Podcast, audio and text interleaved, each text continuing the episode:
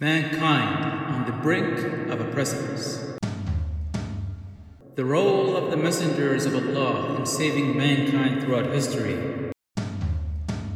A survey of contemporary Jahiliyyah, values and their importance in life.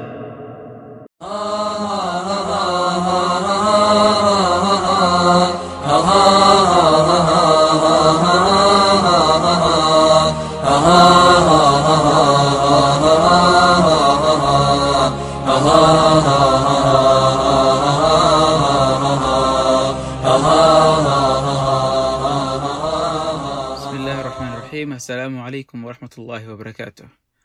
Welcome to the second episode of the podcast Living with the Shuruh, where we discuss the book titled Shuruh, commentaries and explanations of Sayyid Qutb's milestones on a week by week basis, hopefully finishing the book in a year's time. Today we are beginning with the first section of the book, the introduction, which contains many subsections under it. We will discuss the first six pages of the introduction today and finish with the section titled Values and Their Importance in Life. If we begin with the first section, the title is very attractive. The title is Mankind on the Brink of a Precipice. Now, this is a very important thing to stand by and look at. If you look at what the brink of a precipice means and that fearsome cliff that mankind stands at, Sayyid Qutb declares that humanity today is about to collapse. We must look at, quote, this brink, its multiple colors and hues, its stages, its deep and pervasive influence on human life. Now, this brink is not literal, of course, it's figurative. And what we're talking about is kaleidoscope of different entities. The first being all the injustices that we see around the world. For the past couple of centuries, mankind has been repeatedly committing injustices against his fellow man. One only needs to look at the history books or watch history documentaries to see what we're talking about. The other thing that's also very apparent is the failure of world systems to fully address mankind's root problems.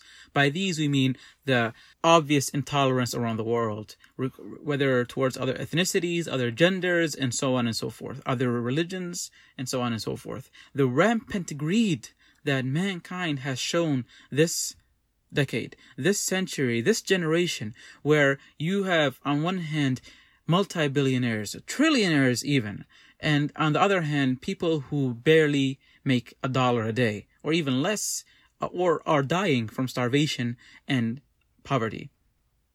You see violence all around the world, whether state state violence or violence against minorities within the state, civil wars, violence against women, against children, against the weak. You see mass migrations all across the world. This is part of being on the brink of a precipice.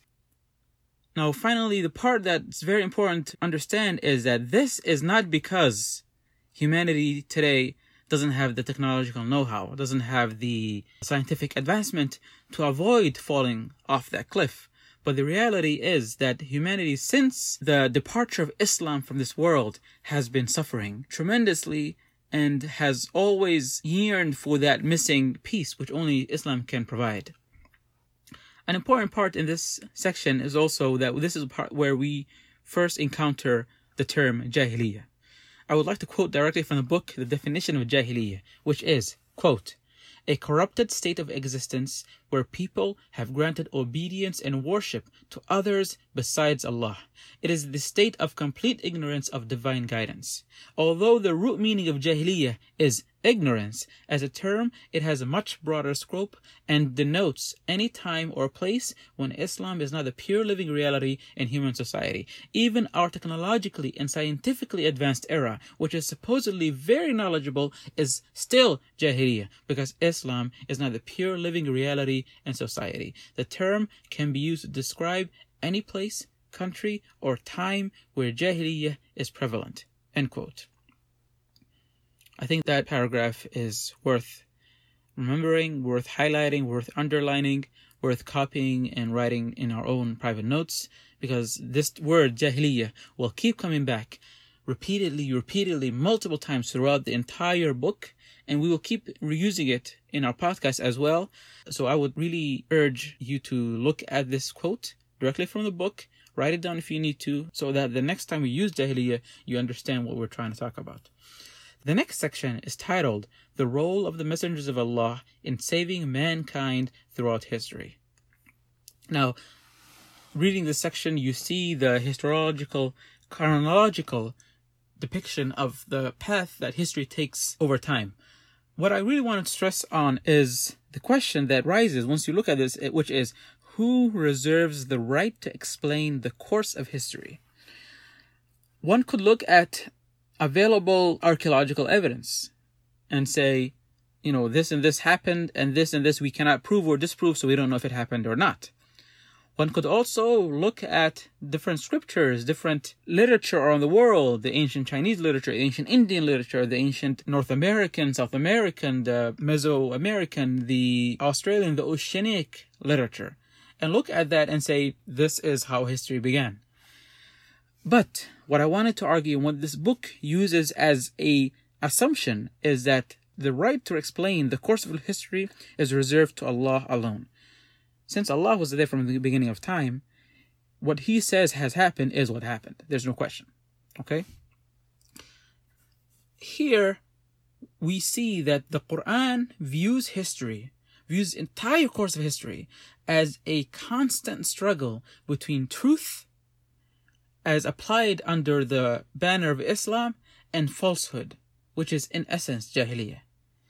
This is a unique perspective that only the Quran can provide we must look at history through the lens of Quran to properly understand the forces that shape history.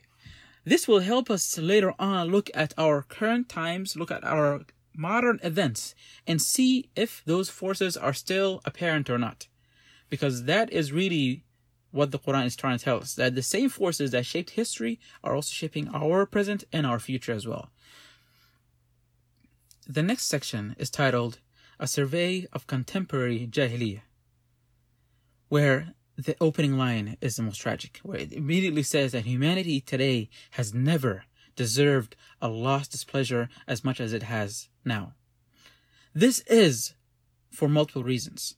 First of all, yes, we've lost our way, but that's not unique to us. Other civilizations, other generations that were also completely astray from the path of Allah subhanahu wa ta'ala. But the reason we've met Allah's displeasure the most is because we have the means to go back to Allah and we still don't do it. We have the Quran in our hands, the untouched book of God, the unadulterated, the unedited book of Allah subhanahu wa ta'ala. We have the story of the Sahaba. We have the story of the Messenger sallallahu alayhi wasallam. We have all that history that we can use as guidance to help us get back on the straight path. We don't have to start from zero all over again. There's also the other component, which is the natural disposition within humanity, within man's soul, to look for proper guidance, to always seek improvement and better guidance, and never rest until he connects to Allah subhanahu wa ta'ala. The final piece in this is the misery that humanity lives in today. This misery is what we just talked about in the previous section. This misery is clearly exemplified by the ayah, وَمَنْ أَعْرَضَ عَنْ ذِكْرِي فَإِنَّ لَهُ مَعِيشَةً ضَنْكًا وَنَحْشُرُهُ يَوْمَ الْقِيَامَةِ أَعْمَى Allah says in English, But whoever turns away from my message, verily for him is a life narrowed down, a tight life, a very constructed life, and we shall raise him up blind on the day of judgment. Sadaqallahu al Today's Jahiliyyah is not on the brink because there's a danger of complete annihilation. You know what people they talk about mutually assured destruction, the nuclear winter, and so on. That's not the danger. That's not where the risk is. It's rather a consequence of its disobedience and its deviation from the way of Allah. This is because when people start to follow their own desires, when they start to abuse their indulgence, their grandiosity, when that happens, people inevitably lose their way. There's a reason why Islam and the values it contains, Islam and the guidance it contains, is the best form of human life possible. There's a reason for that because Allah knows. Allah knows what's best for us. Finally, the last section And this is a great segue. It's titled Values and Their Importance in Life. We need to re examine the definition of values. Values means everything great, beautiful, and true in human life. This is in belief, in behavior, in manners, and development. Islam carries a banner of the elevated values. Islam promotes everything that is lofty and dignified. It encourages us to become the best versions of ourselves that we can be. It wants us to rise above our earthly and animalistic tendencies. This is the importance of values. Values are valuable. This is what's missing from society today. The society, as led by the Greco-Roman, by the Judeo-Christian, by European and American hegemony and dominance, completely discounts values and their importance in life. Without values, we are merely animals.